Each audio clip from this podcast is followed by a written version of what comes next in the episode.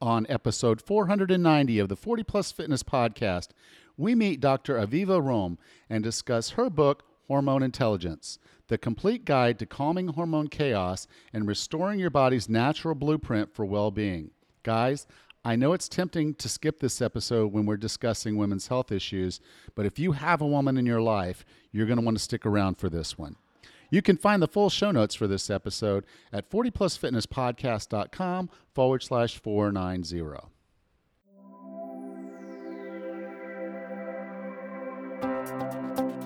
Have you decided you're ready to make a change? To reclaim your health and fitness? The 40 Plus Fitness Podcast is here for you. I'm your host, Alan Misner. I'm an NASM certified personal trainer with a specialization in corrective exercise and fitness nutrition. Let me be your coach as you find your way on your health and fitness journey. All right, let's go. Hey, Raz, how are you doing? Good, Alan. How are you today? Good, good. I, I get a chuckle out of that voice when we we go on Zoom here to do these recordings. Now, when you record on Zoom, uh, before you just hit record and, and you're recording, but now there's this female voice that wants to tell everybody on the call that they're being recorded, and uh, and then when we get off the recording, it does the same thing. This call is no longer being recorded. Uh, it's just funny because it's in the headphones it's really really loud. So it's like it we're having a nice conversation good conversational tone all of a sudden this woman's yelling at me. Uh, yeah. recording this call. Yeah i've been warned. Nice yes, you have. We're recording this call uh, because this is our welcome for this podcast. And um, how are you doing rachel Good, good. Things are great up here. Uh, we've had some beautiful summer days. It's nice to get out, spend some time outside. Our vegetable gardens are growing really well. So, yeah, it's perfect time of year up here. Yeah, you have your little animal kingdom with your pond. Uh, we do posting posting the other day. Was it a snake and a frog, or yeah, snake yeah. versus frog? Is that what it was? Yeah, yep. And he was back. Mike, my husband Mike, just saw him the snake again today, and he had a bulge in his belly. So I know he ate another one of my frogs. Uh, so need to make well, maybe he's also maybe he's also eating rats. I would like to think that. yes, yes, maybe it was a rat. We're gonna we're yeah. gonna call it a rat, lacking any other evidence to the contrary it was a That makes me feel better. That would make me feel a lot better. good, good. How are you doing? Yeah, I'm good. We yeah, we actually have a, a new house guest. It's a crab. Uh, oh, uh, it yeah, it, it crawled into the kitchen late last night, so I was I was in there shutting everything down, and I'd let you know we we leave things open because we don't do the air conditioning for most of the house. It's just our our bedroom that's air conditioned.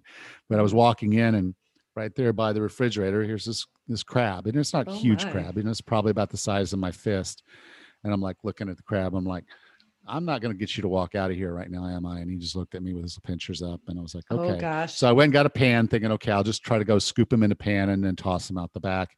And mm-hmm. then he mm-hmm. ran back behind the refrigerator, and I'm like, I'm not moving the refrigerator. I said, oh okay, oh my gosh, you know, clean up after yourself, and we're cool. And so I went back to bed uh, apparently he's still out and about um, and so my wife saw him this morning but, oh my gosh so yeah we have a we have a pet crab now i haven't named i'd say that, but, uh, that's so funny well i hope he doesn't stay too long yeah well uh, buster is pretty excited to have a house guest and so oh. Uh, if i think if buster uh, buster has an, an, opportune meeting with him um, yeah, not going to go well for the crab. Or I don't know, maybe the crab yeah. will the upper claw, and uh, yeah. uh, Buster will not want to deal with crabs anymore. but we'll. oh boy. so I have Wild Kingdom in our house too. Just uh, sounds like it. Different set. I think the mammal's going to win this one. yeah, oh my gosh. Well, good luck. Yeah. All right. So let's talk to Dr. Aviva. Awesome. Our guest today is a Yale trained, board certified family physician with a specialty in integrative women's health and obstetrics. She is also a midwife. Referred to as the face of natural medicine in the 21st century by Prevention Magazine, she was a founding member of the Yale Integrative Medicine Program, is a faculty member of the Center for Mind Body Medicine, and is the author of numerous books, including the book we're going to talk about today, Hormone Intelligence. With no further ado, here's Dr. Aviva Romm. Dr. Aviva, welcome to 40 Plus Fitness. Thank you for having me here. It's a delight. Now, your book, Hormone Intelligence The Complete Guide to Calming Hormone Chaos and Restoring the Body's Natural Blueprint for Well Being. I, have I've read a few books uh, in this topic. I mean, I'm obviously I I don't have to deal with women's health issues myself, uh, but I am a husband and I'm a father, uh, so it is something that I'm I try to stay at least some aware of. And being the host of this podcast, I've had several authors on to talk about menopause and hormones and late women's health this book is maybe the most comprehensive, complete guide I've ever read. Um, you didn't leave anything out, and, and you really kind of I don't know that there's a question I've ever ever would have had with my wife and all the things that we've dealt with over the years and my daughters that wasn't answered in this book somewhere.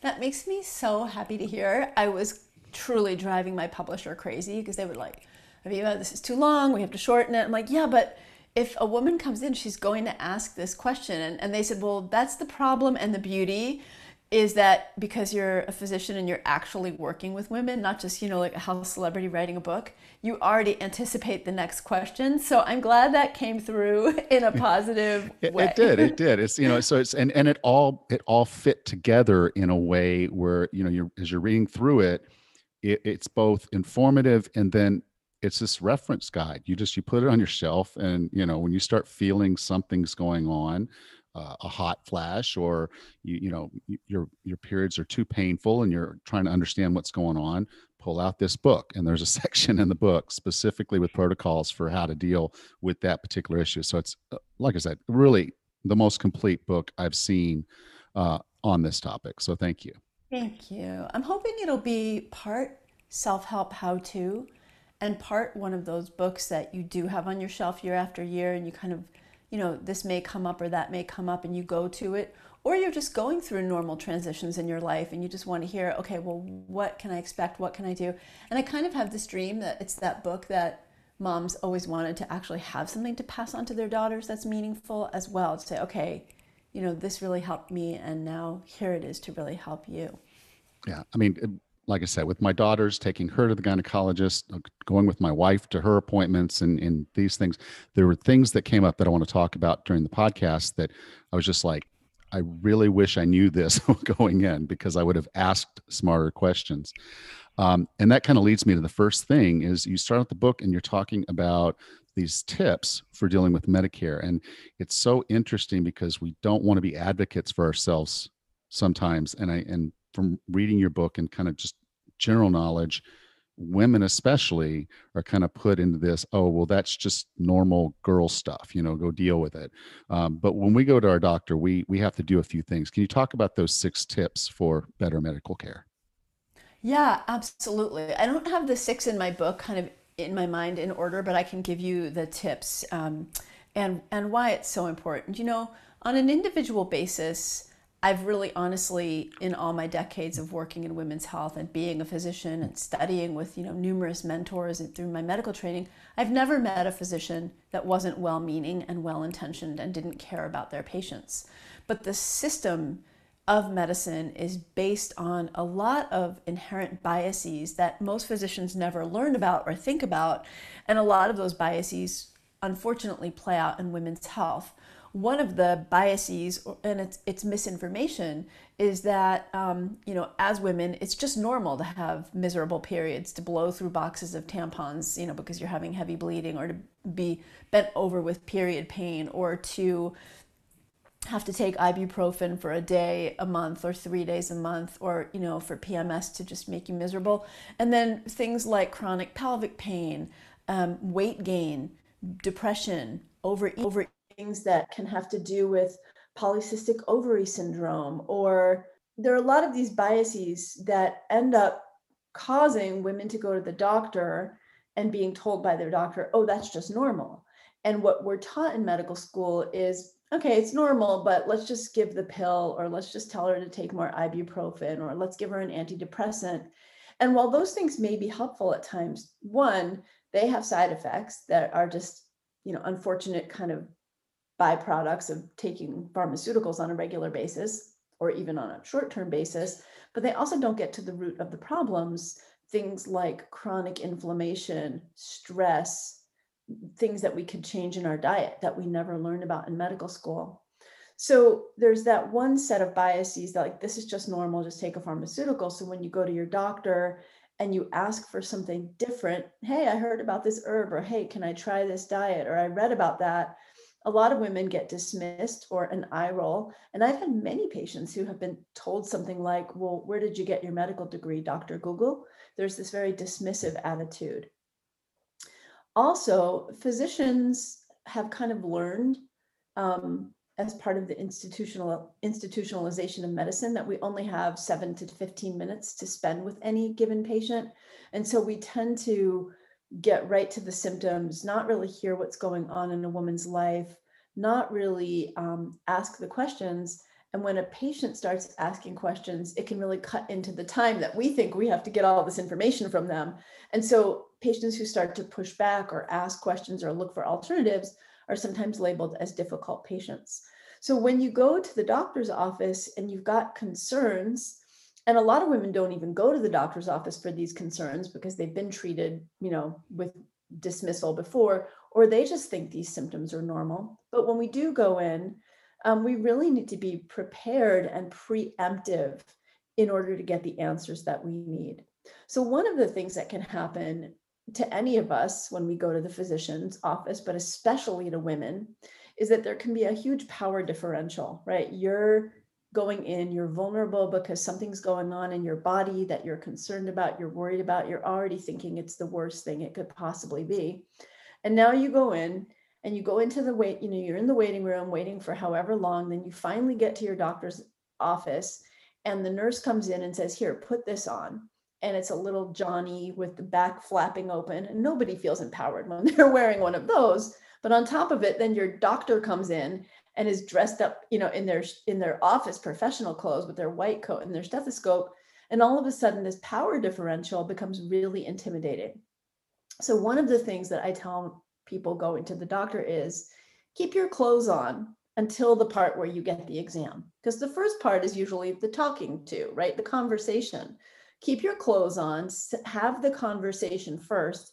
And then when it's time for the exam, you can have your physician step out and get into your Johnny and then get that part done. So that really helps you be heard. That's really important. Another thing is before you even go to your medical appointment, write down all of your concerns. Really create like a script card for yourself. It can be just bullet points. But when you get into that moment and you're in that power differential, even if you've kept your clothes on and your doctor is clearly in a rush, and we know that on average, medical doctors interrupt their patients after 60 seconds of their patient talking. So you've got 60 seconds and then your concerns aren't heard anymore. So when you're in that pressured environment, it's very hard to remember to say, oh, well, I wanted to talk to you about this pain I'm having every month, let alone I want to talk to you about this vaginal itching that's really driving me crazy, right? That's even harder to say. So have your script card there and say to your doctor, I really want, I know this is weird, but I really want to use this, these notes I brought to make sure that I cover all the things that are really important to me. Also, trying to get all of that squeezed in when you're going in for your annual exam can be really tough because again a doctor only has a certain amount of time they have things they're supposed to check off their list to ask you for their own you know medical licensure and all of that to stay safe that they want to ask you are you depressed is this going on is that going on so it may be hard to get to your actual concerns so if you're having a concern that is intimidating you may forget to ask it having that little cue card there with you really helps to make sure you're getting through that. But having an appointment set up separately just for those concerns can really make a difference. Another really important point is to bring an advocate with you. And it sounds like Alan, you've gone to the doctor with your wife and your gynecologist, your with your daughter to the gynecologist, and that's so important for someone to know there's someone out in the waiting room for you. But obviously, it's going to be a little more awkward for a dad to go into their daughter's gynecology appointment with them. But it's really important for women to have someone there, especially if they get intimidated in that setting, who can kind of elbow them and nudge them and say, Remember, you wanted to ask your doctor about that. Um, it just gives you a lot of confidence and support, and it makes sure that you're getting your concerns heard. And your, your doctor's more likely to be on their best human behavior if there's someone else in the room as well paying attention. There was there was one thing though that you put in there that I think was really important for the men to consider here is that there's is this power structure you were talking about and we need to be an interference to that and making sure that our wife or girlfriend is being heard versus being in there and saying but the doctor said suck it up. And you know that's that's not the approach we want to have but sometimes that sometimes you end up on the wrong side of the fence defending the wrong issue. So go in there with your eyes open know what your your wife or significant other what, know what they're dealing with so that when they're asking the questions all you really want to know the doctor is hearing her and then is giving a response and she's thinking the response is reasonable based on her experiences because you're not experiencing that so that's really really important to not yes in the book i talk about being careful about bringing in a male partner especially if it's a male doctor because it's so easy for the bro thing to happen and the male doctor is like you know giving you the look like yeah right she's got this pms thing going on i bet it's driving you crazy too like all the like the inside jokey stuff and i've seen it happen so your point is so important. And I talk about that in the book, which is like, don't let the bro thing happen. Your job is to be there for her, your partner, and to validate her and make sure she is heard and not to like partner up and take sides with the doc. Now, there are a few things that you said in the book, and I, was like, you know, just that just hummed a resonation uh, as you were saying it. And the first thing you said that I thought was just really important for people to hear is that hormones are messengers. It, it, it, they're not there just in a certain amount at a certain time uh, for just no reason at all. Um, they're there to do something very specific, and sometimes not having enough of them or having too much of them is a signal to our body that something else is wrong, not that we need more uh, of something added just to balance it out, where there's something going on in our system that's causing that imbalance. And that's what we want to get to the root of. Exactly. So, hormones, literally, as we define them in medicine, are chemical messengers. And I jokingly, I think I say somewhere in the book, don't shoot the messenger right? As women and as men, we're always like, oh, she's hormonal. Oh, I'm hormonal. Like we blame it on the hormones and the hormone imbalances.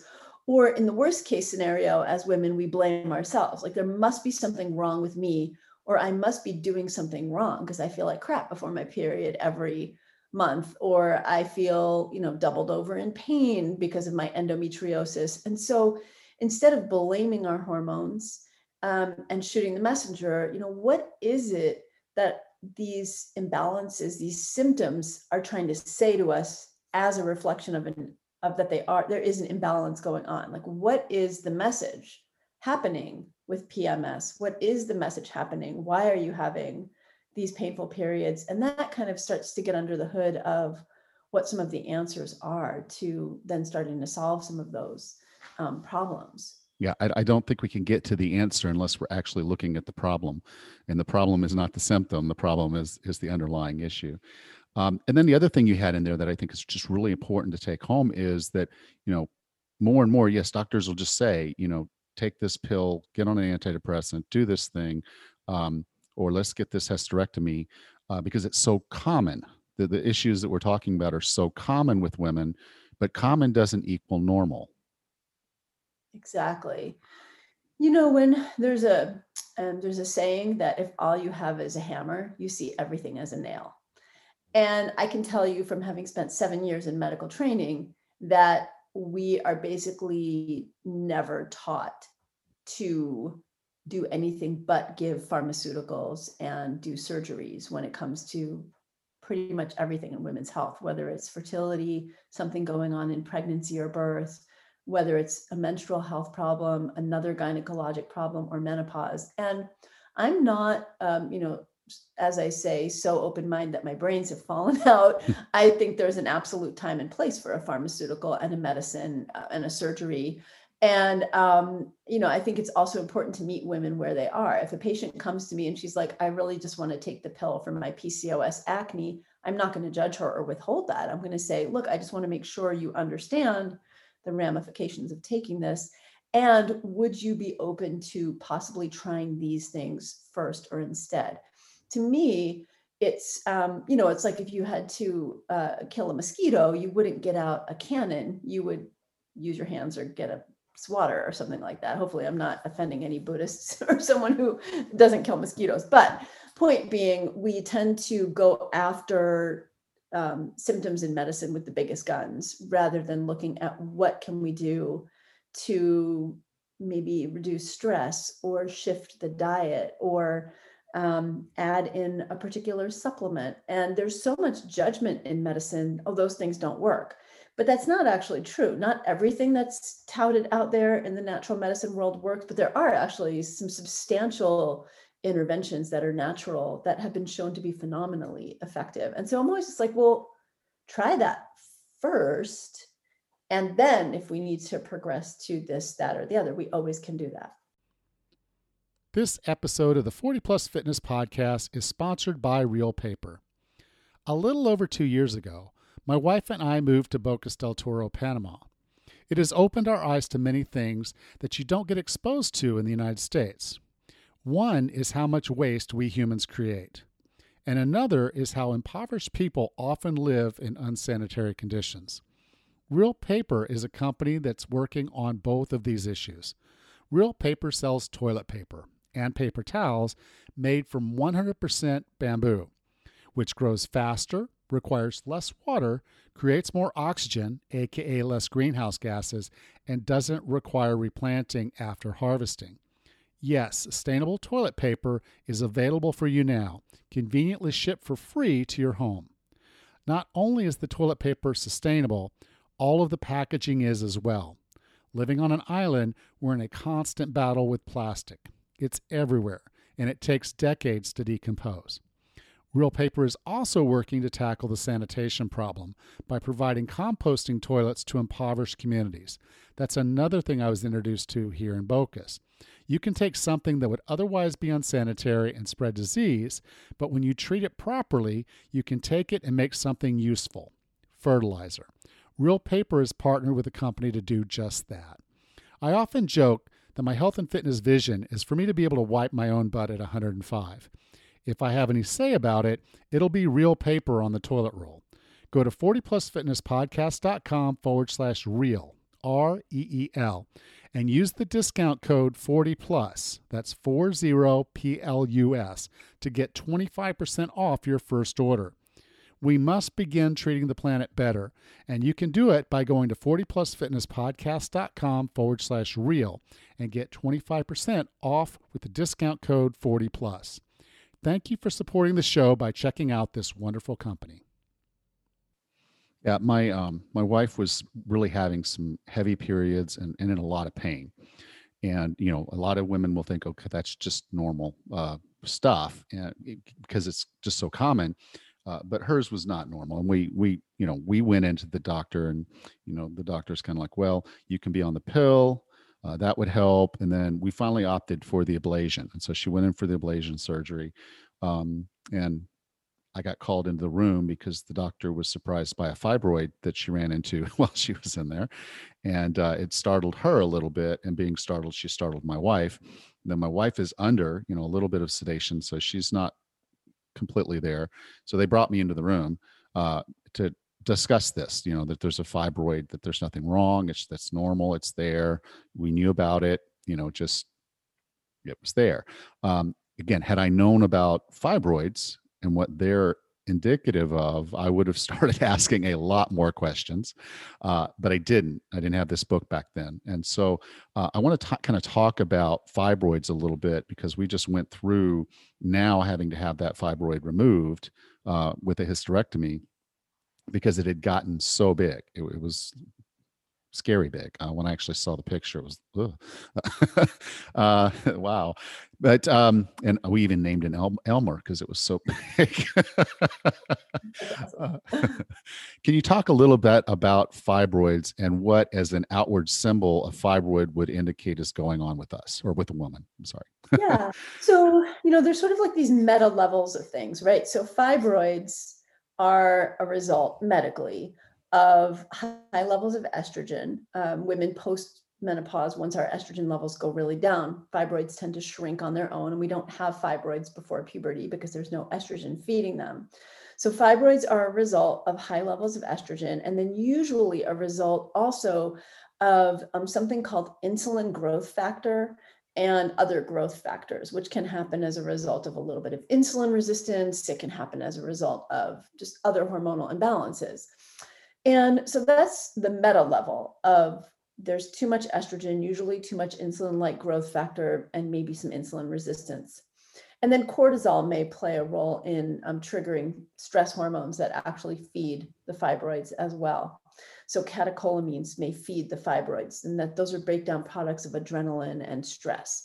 And so that's sort of like the immediate medical. We know that from an upstream perspective, um, physiologically or pathophysiologically, we know that. And then there's sort of like the next level question is, well, what what's causing those things? Why did your wife have high levels of estrogen? Why might she have had elevated levels of in, insulin like growth factor?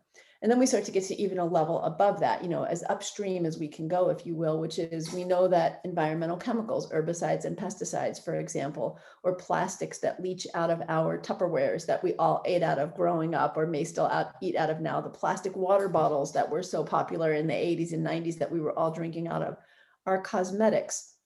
And these things where you may just be getting nanoparticles, like the most tiny little particles of these different um, environmental chemicals, but they act as estrogen disruptors. So they actually are contributing or adding to our estrogen load. And when you think of tiny little nanoparticles, well, you only have nanoparticles of estrogen anyway. It doesn't actually, we don't have that much. It's just very potent and it, when it binds to our receptors. So environmental triggers can cause these high levels of estrogen. Chronic stress can cause those high levels of um, stress hormones. And it's not that it, you know, it's not that your wife is necessarily some stressed out person either. It's just the chronic normal stressors that we're all facing 24 7. And then there are a lot of dietary factors. One, the packaging that our food does come in, which leaches plastics into it, but also um, most of us aren't getting the amount of fiber we need you know, paleo diet was really popular for, still is, and it's not something I subscribe to necessarily, but we do know that our paleo ancestors got about 100 grams of fiber every single day. We know from the American Cancer Society that we should be getting 30 grams of fiber a day just to prevent colon cancer, like just basic good health for colon cancer prevention. The average American is getting 15 grams of fiber a day. But fiber is critical for maintaining estrogen balance. So there are a lot of factors that go into why so many women are experiencing fibroids. Then, from a medical level, um, there have been some really significant studies looking at how women with fibroids and other gynecologic concerns, heavy periods, et cetera, even women in their late 20s and 30s, let alone in our 40s and 50s, go in for treatment, and particularly fibroids is one big area this happens, and end up with a hysterectomy without their doctor ever providing them with the list of alternatives that they can and should be able to do long before surgery. And when I'm talking about alternatives, I'm not talking about herbal medicine or detox or something like that. I'm talking about pharmaceuticals. So, one study, for example, done in the state of Michigan, and it was a multi center study, meaning they looked at patients, they gathered data from patients at five different major medical centers and aggregated that data and found that only a small percentage of women who were going in for a fibroid or another reason for a hysterectomy that was non cancer, right? Cancer would be an appropriate reason, but only a small percentage were ever told that there were other medical things that they could do, including medical things they could do to shrink the fibroid so that if they did ultimately still need to go into surgery, they could have the fibroid removed and not their whole uterus removed. So there's a lot of lack of knowledge amongst physicians that there are alternatives. And, you know, not to be callous, but I am a doctor, so I'm speaking for my own profession. There's a huge amount of financial incentive to choose to do a surgery over recommending a pharmaceutical. Um, it's just it's you know night and day when it comes to um, what what ends up in your pocket at the end of the day. And it's not just your pocket, but it may be the hospital you work at gets much more money from you having you know more patients get surgery. So there's a lot of incentivizations built into the system that we don't really think about or know about as individual patients and it sounds almost conspiratorial when I talk about it, but it's it's actually very real. So, you know, it comes back to what we were talking about before, which is how do you manage your own medical care? How do you be the CEO of your own health? And I think it's really tough. You know, I think as women, as human beings, we shouldn't have to be. We should be able to go in. You know, when you go to your car mechanic, you don't have to know everything about your car to make sure your car gets cared for properly. You don't have to research about your carburetor. You hope that your mechanic knows what they're supposed to do and does it. But when it comes to heavy bleeding and whether you should get that hysterectomy or not, or not, first of all, it's terrifying because sometimes the word cancer is tossed in there, even when there's no cancer. But like, well, if you do it now, then you have to worry about cancer later. Well, okay, I'll I'll take that. I'll take door number three, you know. Um, uh, and if you're not told that you can use GnRH inhibitors or other pharmaceuticals to shrink a fibroid, how are you supposed to re- read that? What you know, or learn about that when half the words are, aren't even that pronounceable? And there's so much noise on the internet. Where do you even go and trust? So I think it gets really, the burden ends up falling on the person who's got the problem to sort it out.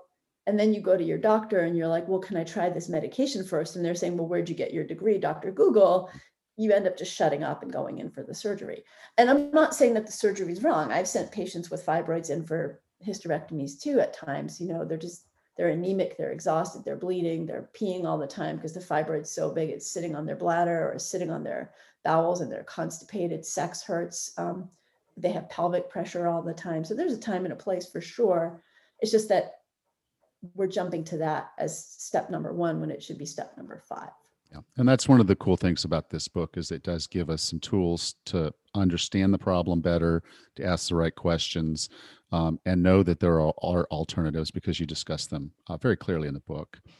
The other one I wanted to get into because you know women were then they're in their 40s and their 50s, uh, they go through this period of time. Uh, it can be three years, it can be eight, almost 10 for some, I guess. But um, it's this perimenopause period of time, and um, it's when things are changing. And you you said you said something that was just actually kind of kind of funny and a little brilliant uh, when you said we should celebrate that the same way we celebrate pu- puberty. Um, it's it's another phase of life. It's a it's it's an interesting phase uh, for a lot of women, and as you kind of put it, it's it's that point where you know, and I don't want to use a language, but just we don't have we you you can kind of let go a little bit. You, you're a wiser, stronger, more powerful person, and you can own this. You can own this this process. Can you talk a little bit about perimenopause? Uh, some of the basics of how someone should approach this and what they should be looking for as far as if if things are going well or not going well. Yeah. So you know as young girls right we're 11 we're 12 i mean it may be a little intimidating to go through puberty and it can feel you know like a roller coaster of course but um we're excited right because we're becoming women. It's something we look forward to. It gives us new privileges in our life new you know things that we're allowed to do and then, so that's one big life transition. Then, when we become mothers, that's hopefully celebrated. You know, you're welcomed into the mom club. When you hit perimenopause, um, you know, the way it's described in our culture, you know, just because our estrogen is declining doesn't mean we're going downhill, but it is like it's been described as over the hill. Well, the only thing over the hill is downhill, right? Our grandmother's house, I guess. Um, but it's downhill and we're you know historically considered not sexy anymore not fertile anymore kind of washed up. Now i think that so many women are changing that paradigm. You know when you think about it like halle berry jennifer lopez julia roberts I i'm just thinking of a few women like women who would sort of uh, penelope cruz you know i'm trying to salma hayek. I'm just saying you think of the women who we would undoubtedly you'd have to be blind to not think they were hot, sexy women who are still considered hot, sexy women, but who are now in their 50s, right? Like, and I think about thinking about it that way, the paradigm is changing. And half of women in the US are now 50 or over. But internally, psychologically, and having just gone into menopause myself a year ago, so I'm solidly on the other side of it. I'm turning 55 this year. You know, if I could curse, I would say it was a mind something that starts with an F to go through menopause in our culture. Um, we don't necessarily have that oh now i'm a woman or we don't necessarily have that now i'm a mom to look forward to it's like now i'm what 55 or now i'm older or now i'm middle aged or you know all that stuff and now nobody's looking at me they're looking at my daughter when we walk up the street together so you really have to be willing to um, embrace a new way of thinking about your body a new way of thinking about yourself. And it's also a time in women's lives where their de- their life definition may be changing right? It's a time when often our children are finally going off to college or depending on how old you are getting married or having their own children. So now you're not just you your grandma. And that can really start to affect your self concept if we think about a certain age in a very old fashioned way but if we think about going through this transition as Helen Mirren has a quote, which I said, share in my book, which is basically, you know, if there's, and she's in her 70s, you know, if there's anything I would tell my younger self is to not give an F a lot more often.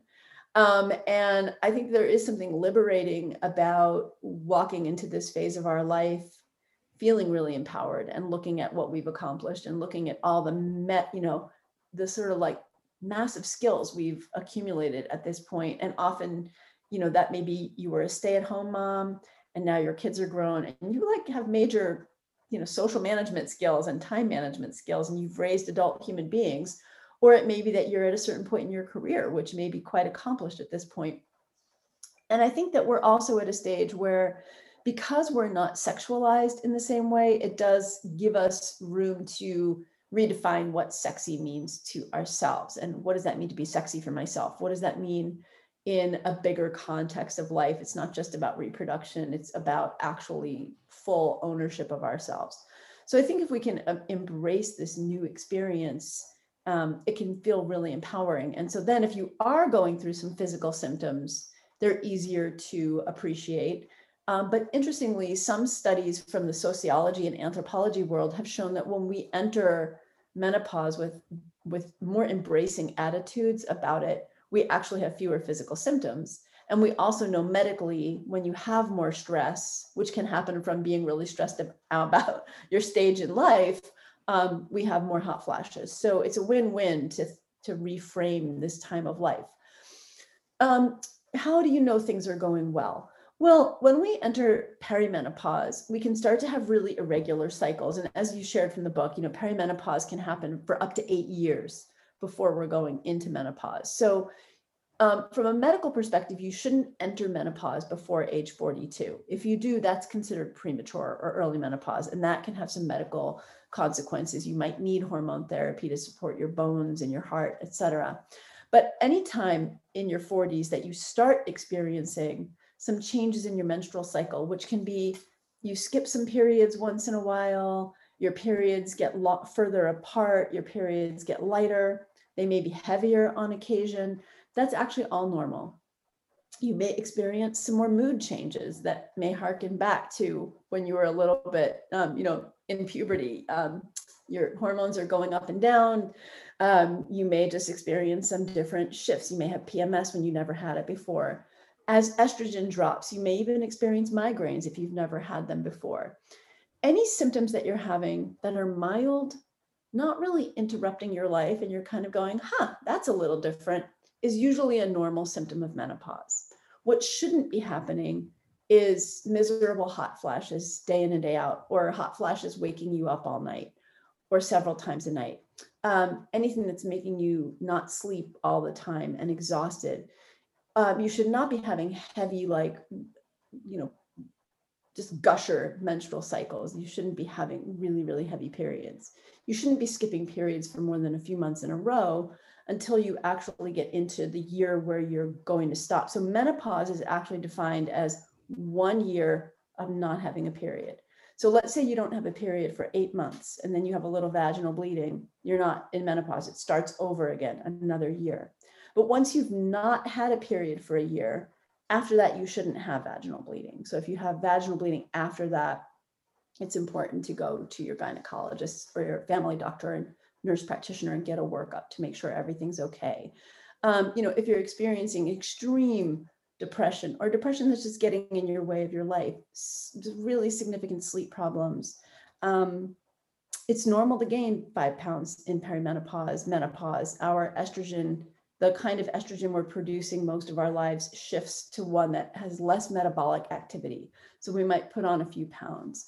But the symptoms should, they may be, uh, they may get your attention, but they shouldn't make you miserable. If they're making you miserable, then there are things that you can do about that, whether those are natural therapies or whether they're pharmaceuticals to help you get through that time. Um, and I think, you know, another thing is um, some women experience a little bit more vaginal dryness, and so that can interfere with sexual pleasure or wanting to have sex. So if a person is in a partnership, um, it's a it's really important to be having those conversations, and it's really important for partners to be incredibly understanding. You know, I really had to talk with my husband. We, we've been together for um, 37 years now, and I really had to explain to him, look, my self perception is, and I didn't have like really significant physical symptoms, but my self perception is really changing, and I need you to understand that um, this is hard. There's some part of me that is mourning and grieving being young, the way culture defines being young. And I'm in a, my kids are grown, I've got grandkids, you know, um, it's just different. And I need that deeper level of support and understanding. You know, in our culture, I mean, you can age as a man, you can be bald as a man, you can be short and squat as a man, and you can still be, you know, I always remember um, what was it? Um, uh, Dudley Moore with Bo Derek. I'm old enough to remember Dudley Moore with Bo Derek, and he's this, you know, five foot tall, you know, average looking guy who's with this, you know, 10, right? That's what she was, 10. I think it was Dudley Moore. Um, you know, we see that, but in our culture, women, I mean, we're just treated differently. The standards are different. So as we go through physical changes, our skin changes, our hair changes, our facial structure changes, our, our bodies change, it can be really tough. And so having a lot of self compassion and having your partner be really supportive is so critically important for this time. And yes, have celebrations, you know, I mean, do it on Zoom, do it with your girlfriends, you know, buy yourself that thing that you wanted as you enter menopause, you know, the way you would celebrate your daughter getting her first period or your daughter having her first baby. Do some special things for yourself. It's, I think it's really a beautiful thing to do. Dr. Ava, could you take just a moment and walk us through your six week hormone intelligence plan? Because I really like some of the lifestyle things that you have in there as far as a way to support women's health or support your health uh, as you go through. And actually, many of those things are things that probably men should be doing too. But yeah, you know, people ask all the time, can men do your books? And I'm like, absolutely. Look, you have gonads, we have ovaries. And a lot of the environmental factors, the dietary factors, the stress factors, they're affecting all of us. And people who have a uterus who don't identify as who, you know, who, who are men. So you know we're in a time with gender fluidity so anyone can really use the book. And i've had men who with my last book adrenal thyroid revolution did the book with their partner which is great because it's supportive for the woman doing it but men get phenomenal benefits. So yes you can. And um, so the six weeks are based on six if you will root causes or things that we can do and look at root supportive areas. So the first thing is it starts with what we eat because what we eat is such low hanging fruit. And our diet can be one of the most phenomenal things that we do to support our hormones and our overall health. So the diet is really very simple. It's based on a Mediterranean style diet, which all evidence shows is the best thing we can do for our, ourselves in terms of eating. And it's not restrictive. It's based on eating plenty of plant based foods, but also fish, um, very low on red meat. I'm not opposed to eating red meat, but we know that red meat can contribute to inflammation, that can contribute to period pain, endometriosis, chronic pelvic pain, etc. Um, so it's good quality protein, um, mostly plant based, but also fish, some poultry, um, lots and lots of vegetables, nuts and seeds, good quality fats, very simple. And um, like five weeks of meal plans that come with the book. So the recipes are done for you and they're really, really wonderful. I mean, I created all of them except for two that I asked permission to use, but they're all from my own kitchen. I love to cook and they're just formulated to be really great for our hormone health. The second um, part, the second and third week are based on our stress response and sleep and circadian rhythm, which are interrelated. So, you know, we know that stress has a huge impact on our hormone health. It also makes our lives not as fun and wonderful. So, there are some really actionable, straightforward tips. And I, you know, I know like we're all busy human be- beings. We don't have time for crazy, complicated plans. So, it's really simple things that you can add into your everyday, like spending a little less time on Instagram before you go to bed or checking your email before you go to bed or um, just adding in five minutes of breathing exercises when you wake up in the morning. It's getting out in nature once in a while. Um, you know, it sounds very simplistic, but it's really simple shifts that I know women can incorporate because I work with women all the time that do actually make a difference.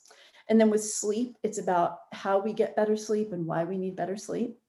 Um, there's a chapter on gut health. The relationship between our hormones and our microbiome is phenomenal and fascinating and it's how you can use your your diet your stress release your sleep but also very specific things that we can do for our gut to get our gut working for our hormones. And also 90% of women have some gut symptoms whether it's IBS constipation gas and bloating premenstrual bloating. So it's specific tips to get all those things in line as well then there's a chapter on detoxification, not like, you know, a juice cleanse or a detox, but actual how do we use our diet and supportive supplements and botanicals to make sure that our liver detoxification pathways are working optimally because that's where our hormones after we've used them and the ones that we pick up from the environment that I talked about earlier get broken down and packaged for elimination. So we're literally enhancing our bodies or supporting our body, body's ability to do that. And in each of these chapters, I talk about, well, why are these things not working optimally? What is it about our world that's affecting each of these? And then the last of the six weeks is um, really novel, specifically to my book, which is um, how to support our ovarian health and our, our ovarian function through supporting um, how the ovaries literally work through mitochondrial health, and how that can help us have an easier, healthier menopause, easier, better fertility, but also um, more normal and regular cycles throughout our reproductive years because ovulation happens there. And then um, the book then has a whole separate section which is advanced specific protocols. So you do the core plan, but then let's say you do have endometriosis or uterine fibroids, or you do get urinary tract infections all the time, or you do have PMS there are also very targeted plans that you can add in um, to the core plan to help you with those specific conditions and symptoms. Right. Uh, so, Dr. Uh, Aviva, if um, um, I define wellness as being the healthiest, fittest, and happiest you can be, what are three strategies or tactics to get and stay well? Well, I think one, as women, um, I think we can start to think that we're not healthy people if we have fibroids, if we have PMS, if there's something wrong with us. So, the first thing I think to get healthy and fit is to actually recognize that you are not defined by your symptoms, that you are healthy, your body is doing the best it can. And so, really reminding ourselves every day that my health is not defined by this, that I can be a healthy person with my attitudes, with choosing things that make me happy. And then I think the next thing is um, something that a psychologist that came in and taught us when I was in medical school said to me, he'd been a psychologist for like 50 years, and it was such simple wisdom. He said, figure out what you love and do more of that. Figure out what you don't love and do less of that. And I mean, obviously, we all have to pay our taxes, and you know, we go in for our Pap smears every five years. None of us loves that. Those are the things that we have to do. But what are the things in our life that are just making us miserable that we can actually take off of our to-do list? And what are those things that you know that make you happy that you're always putting on the back burner that you can just do more of? And it can be picking one thing from each category you know? I really really don't love xyz i don't love getting together with those people every week so i'm, I'm just not going to force myself to do that anymore but what i really love is dancing to loud music and i hardly ever do that so i'm going to put it in my calendar that every day for 10 minutes I dance to loud music. So, you know, whatever those things are for you. And then the third thing I would say, and it's kind of a almost like a take your pick, either add in a little bit more exercise, a little bit more time in nature, making sure that you're getting better sleep. You know, there's sort of this smorgasbord of things that are really important for daily basic wellness and just start with one, but then aim to do a few. So if you're not getting seven hours of sleep a night, aim to get those seven hours. If you're not exercising or moving your body, figure out how you love doing that and do it. And it can be a walk. I just bought myself a hula hoop. I bought myself a two pound weighted hula hoop.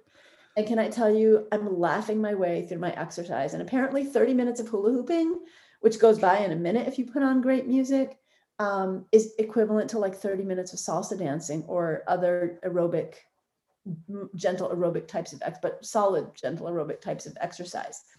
Um, so I think those are three things. Yeah.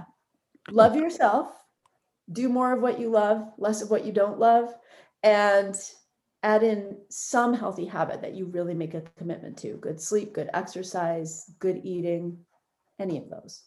And I'll add, get this book. Um, oh, yes, that will make me happy and healthy. and it, it, will it definitely make them happier and healthier because there's a lot in here. So, Dr. Viva, if someone wanted to learn more about you, learn more about the book, the hormone hormone intelligence, where would you like for me to send them? So, to learn more about me, go to avivaromm.com tons of free resources for you. I mean, you could spend hours in there learning things, enjoying things, finding great recipes of delicious foods to make, and learn about me. If you want to learn more about the book, go to avivaromm.com forward slash book. That's the easiest way to find out about it. And that's right on my website. So you can still link over to all the good stuff. And then also my Instagram, just Aviva Romm MD. Um, I'm on there a lot and um, put up, you know, I try to always like add a lot of value to my Instagram. So it's fun stuff, informative stuff, moving stuff, empowering stuff. Those are the main places to come hang out with me. Hmm. You can go to 40plusfitnesspodcast.com forward slash 490, and I'll be sure to have links there. Dr. Aviva, thank you so much for being a part of 40 Plus Fitness. Thank you so much for having me, Ellen. It's just a pleasure.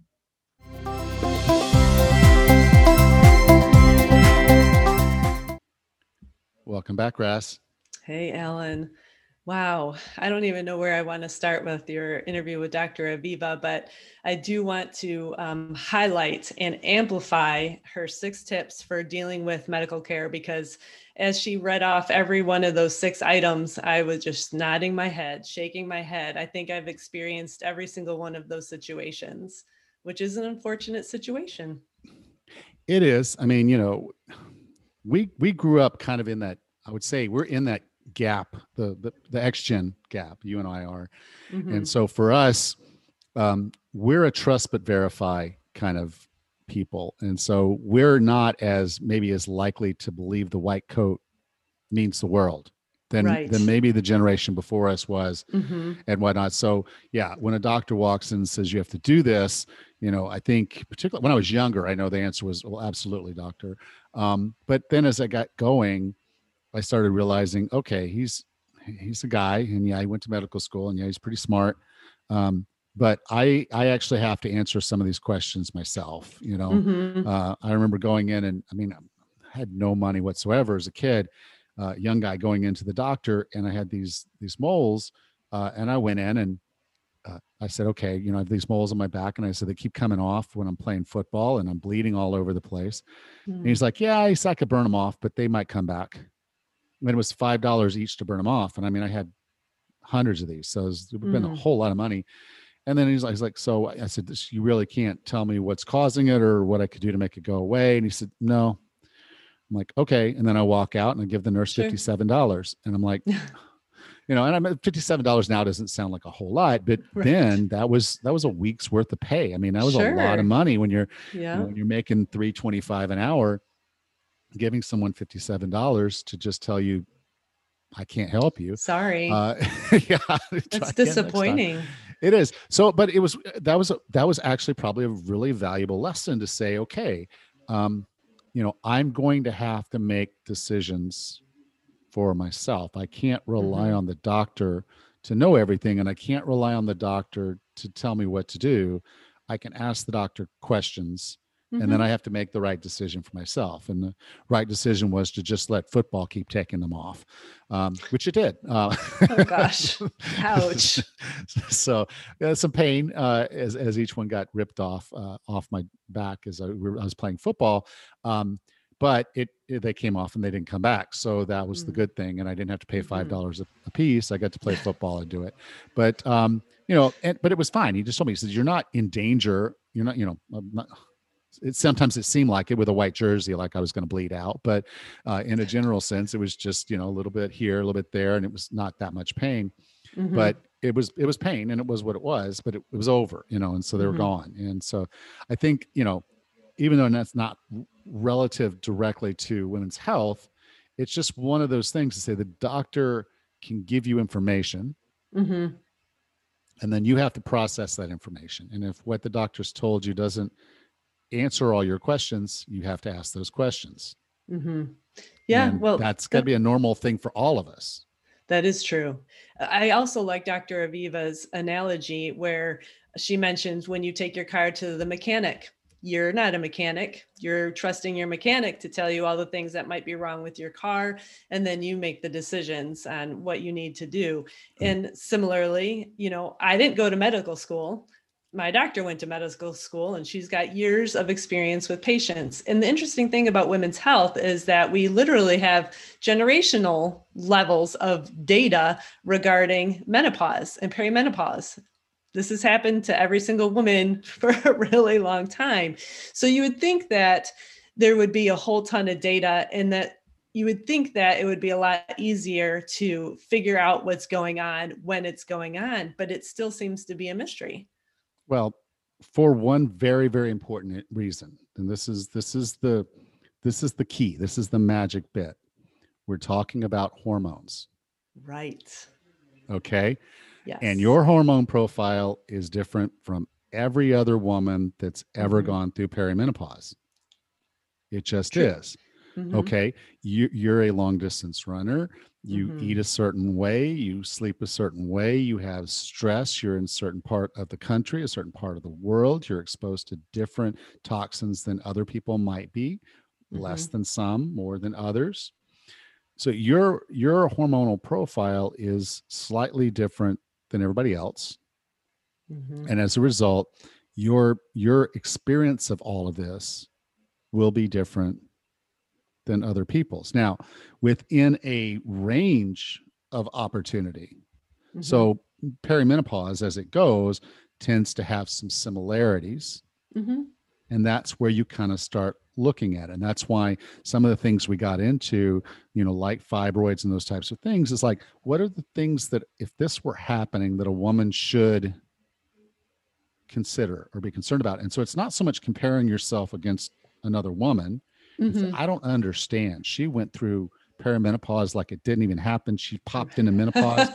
she's, yep. she's bouncing around, and you know she's my my running partner, and and she she didn't have any of these problems that I'm having. So what's going on? Well, mm-hmm. you're different.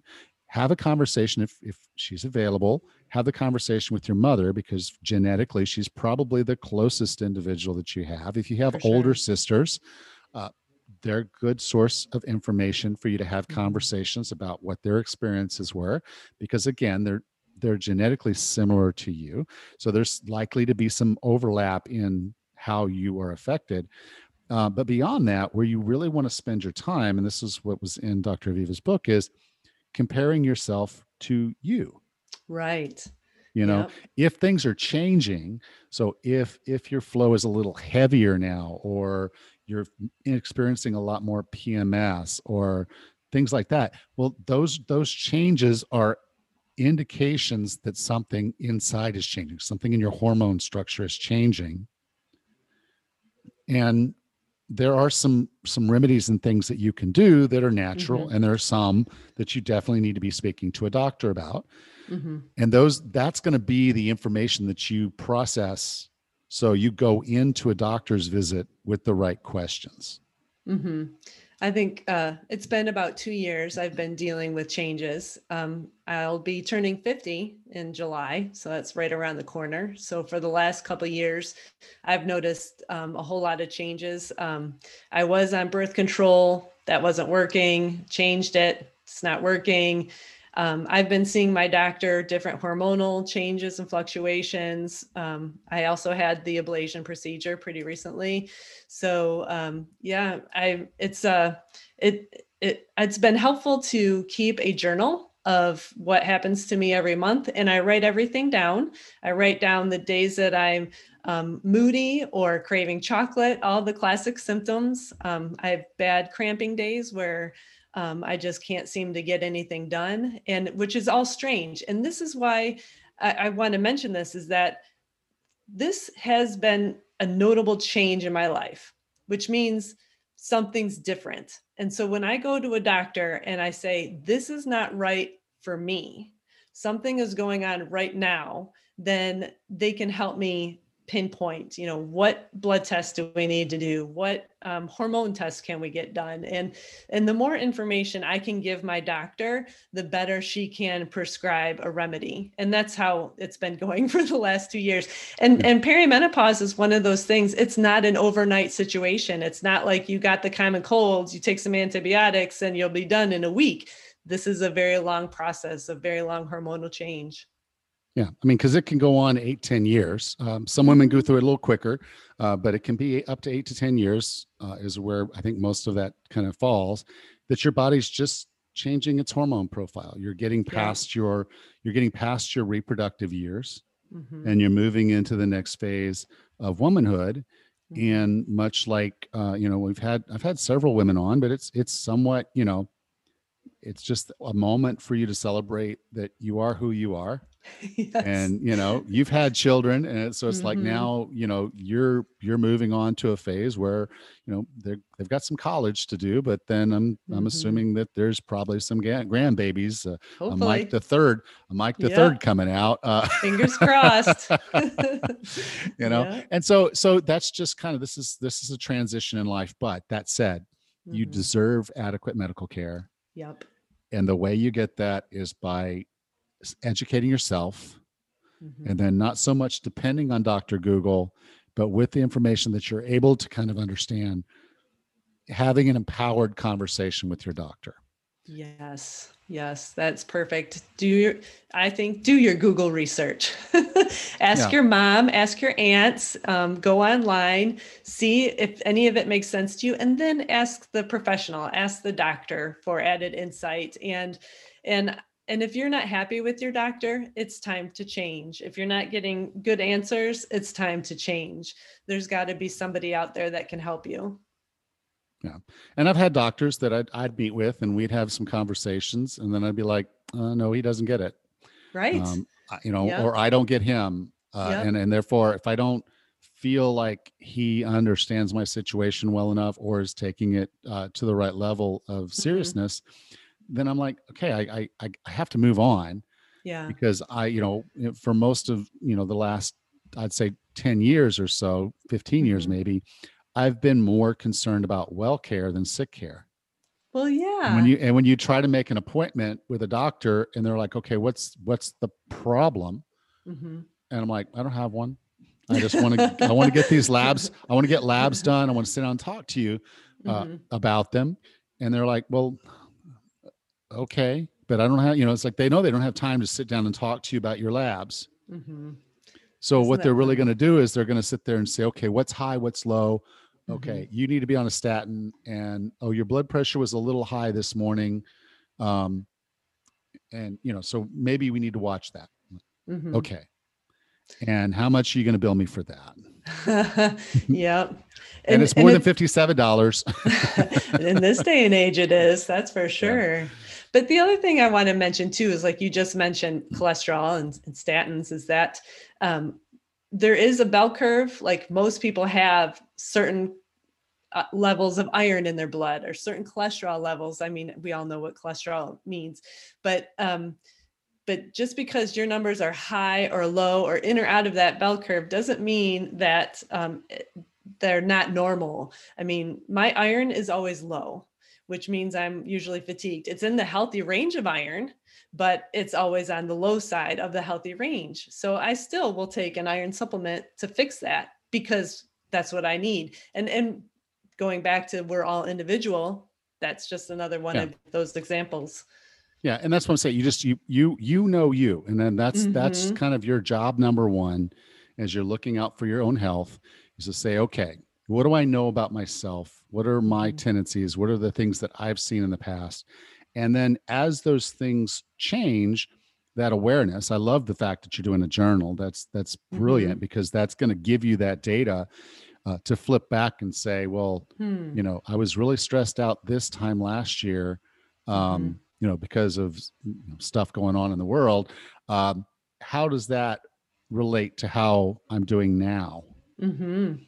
And you start seeing some similarities you're like oh okay you know I, I my, my son just went and got his first intern job and we moved him there and it was a tough weekend and then i'm feeling this way my energy's low Mhm. um, what was going on a year ago when i felt the same way and it's kind of the stress and then i Mhm. realized my iron's low. Well have i been taking my iron lately or getting enough red meat or whatever? Right. you're like no Yeah, crap i haven't. So there we go. Okay maybe that'll help. And so it kind of gives you that that information of uh, who you are and how your body works because most of the time it's going to follow particular patterns It's interesting. perimenopause is one of those weird things where your body Mhm. is now changing over so there are there is an opportunity for it to be quite different Yeah. and Yeah. this is also important you know we I talked about this and there probably aren't very many men still listening to this show at this point but this is just as important for you to understand as it is for her Mhm. because in the end if she's going through something um, you're going to be in a better position to recognize the change Mhm. and you're going to be in a better position to remember objectively what she did last time.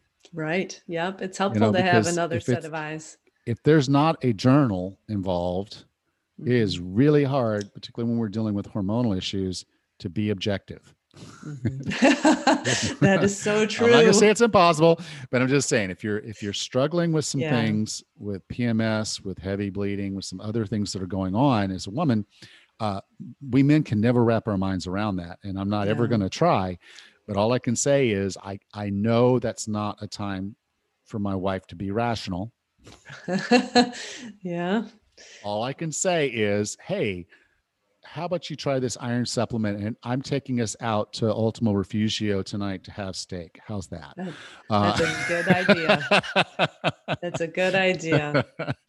you know, and and just knowing, okay, what did I just do? I got her, I got her to start upping her iron, hmm and you know, at least at that point, I'm not being, uh, you know, kind of stepping in and say, well, you know, the last time, you know, that's not. I'm not Dr. Allan, and I'm not trying to be that person. I'm just trying to be supportive and say, okay, I see a pattern and I know what helped last time. And so I'm going to try to make sure that is at least in play Mhm. here to see if that does some good.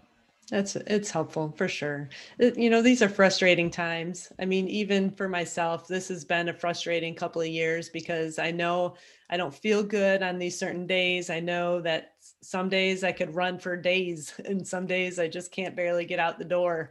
But um, and it's frustrating. And so if that's frustrating for me, then it becomes difficult to manage the rest of what I do on a day-to-day basis and help my family. So you know we could always use a little bit of uh, empathy when we're having those types of bad days. Yeah, that's that's a good word, empathy. Mhm, empathy. Yep yep. All well this right. sounds like a great book. I might It have to read it, it is. myself. You know th- and that's one of the things I, I try to make, make i make a point of about once a year trying to have a, a book on women's health uh, in this area men- particularly menopause perimenopause.